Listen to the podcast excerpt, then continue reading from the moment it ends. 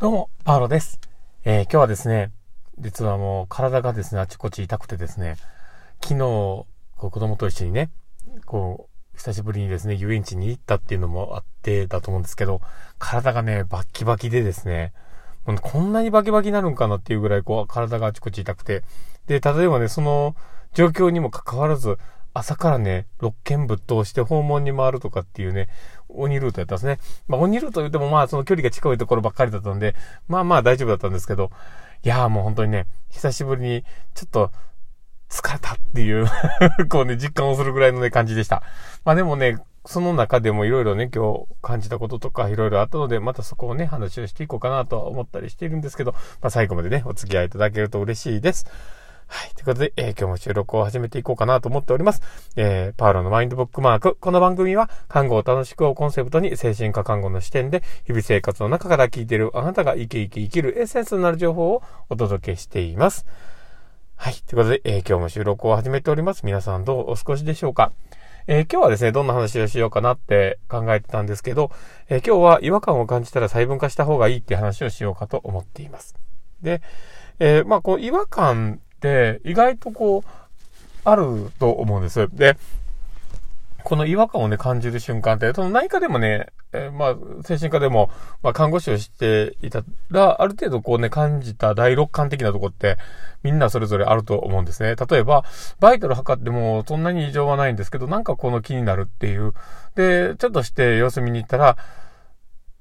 血圧が爆上がりしていたりとか、なんかこう、体調が、もう顔色が悪くなってて、ちょっと急変してたとか、まあそういうことってあったりします。で、それは、じゃあ何なのかなんですけど、その違和感を感じる正体っていうのが、そのところどころで絶対にあって、でそこはこうセンサーをその人が感じる、こう、まあきっかけがあったと思うんです。で、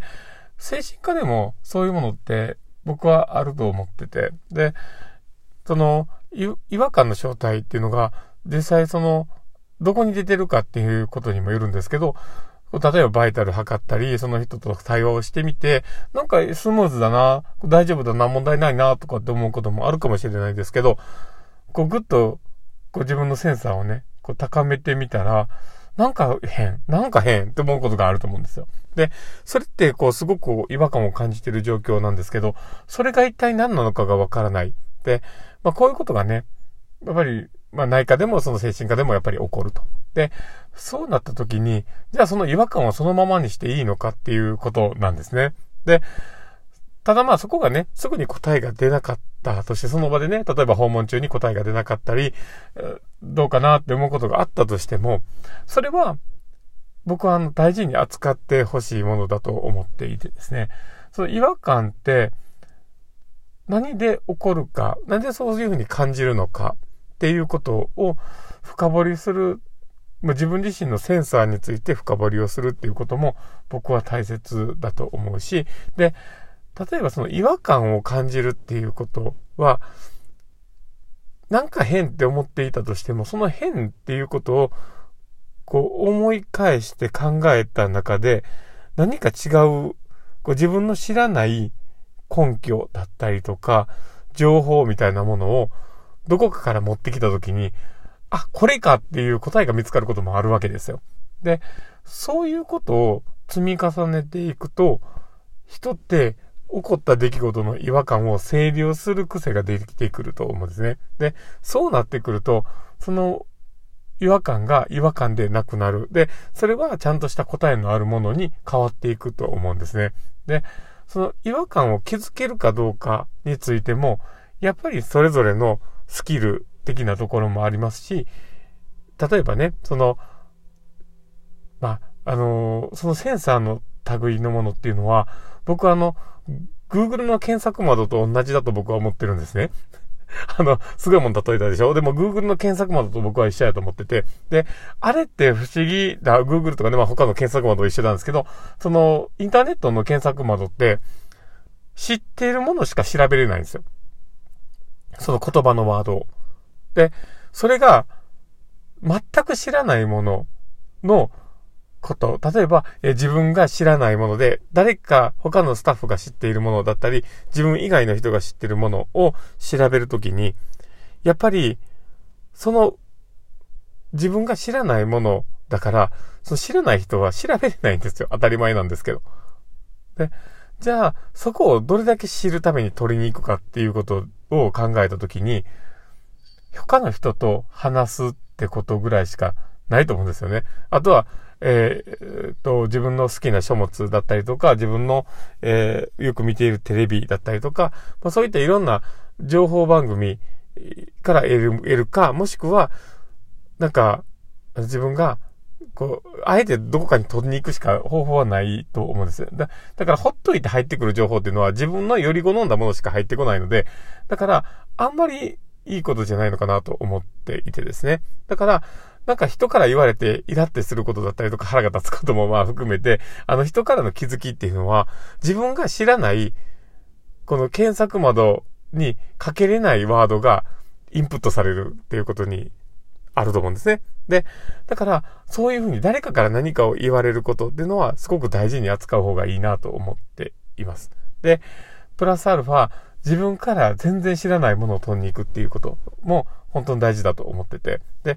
例えば僕なんかで言うと、スポーツそんなに好きじゃないんですけど、だけどスポーツが好きな利用者さんと接点を持つと、サッカーのことも少し詳しくなったり、野球のことも少し詳しくなったり、ラグビーも詳しくなったり、いろんなことを詳しくなったりするわけです。で、それは自分が知らないっていうことで弾いていたら、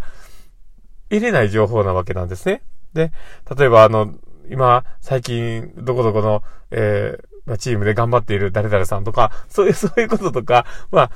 多分僕がスポーツを興味がないってことでシャットアウトしてたら全然知らない情報なわけですよ。だけど、それは自分が知らないことを取りに行く、まあ、状況もあったり、自分が取りに行こうと思って調べるから得れるものであって、だから、全く自分の興味外のものにあるものとか、自分が知らん、全然ね、あのまあ、手元にない、ないもの、全然近くにないものを拾いに行く癖っていうのをつけておくと、あの、多分看護とかに役立たへんなとか、なんか自分が生きていく上であまり意味がないなとかって思うこともいっぱいあると思うんですよ。だけど、そこをちゃんと大切に扱って開いに行くってことをすると、自分のこう考えだったりとか、思考過程もそうですし、調べて得れるものだったりとか、いろんなものが変わってくる。で、それはすごく大事なことだと思ってて、で、人の幅を広げることって多分そこだと思うんですよ。だから、あの、少しね、意識をして、いろんなものを開いに行く。で、そういうことをね、意識してやってもらったら、だいぶ変わってくるかなと思ったりするので、ぜひ、この違和感を感じたら開いに行くっていう、そういう癖をね、本当につけた方がいいのかなと。で、違和感だけを拾いに行くというよりは、まあそこを細分化して考えるっていうプロセスの中から拾っていくってことですよ。だから、違和感を感じたのが何だろうって考えてても抽象的すぎてわかんなくなってくるから、で、それは一体何で起こっているんだろう。で、こういう要素かな、こういうことなのかなっていう考える過程があるから、じゃあこのことを調べてみようとか、このことをちょっと教えてもらおうとか、こういろんなことをね、こうきっかけにして、いろんな自分の興味がないことを開いに行くっていう過程をやるっていうのが僕は大事なことかと思っています。で、それが本当に大、えー、人の幅をね、広げたり、自分が、あの、考える一つ土台を広げるっていうことが行われてくると思うので、ぜひ、あの、やってもらえたらいいかなと思ったりしているので、少し参考にしてもらえたらいいなと思っております。まあ、そんな感じでですね、もう、とりとめもなくバーって喋ってるんですけど、まあ、こんな感じでですね、一つの話そうと思うことの題を一つ決めたら、それ以後を、あの、フリートークでずっと喋ってるので、まあ、お聞き苦しいとこもあるかと思うんですけど、まあ、ぜひ、あの、これからもね、聞いていただけたら嬉しいなと思っております。で、なんなら、あの、応援もいただけると嬉しいです。えーまあそんなこんな感じで今日の放送はこれで終わろうかなと思っております。この放送聞いて面白かったな方がいたらぜひフォローいただけたら嬉しいですし、あとリアクションを残していただけたら嬉しいです。あのフェイスマークとかハートマークとかネギとか本当にいつもありがたいなと思っております。そしてあのツイッターの方もやっております。本当に大したこと全然つぶやいてるんですけど、もしよければフォローいただけたら嬉しいなと思ってます。ということで、えー、今日の放送はこれで終わろうかなと思っております。この放送を聞いたあなたがですね、明日も好きな一日になりますようにというところで、ではまた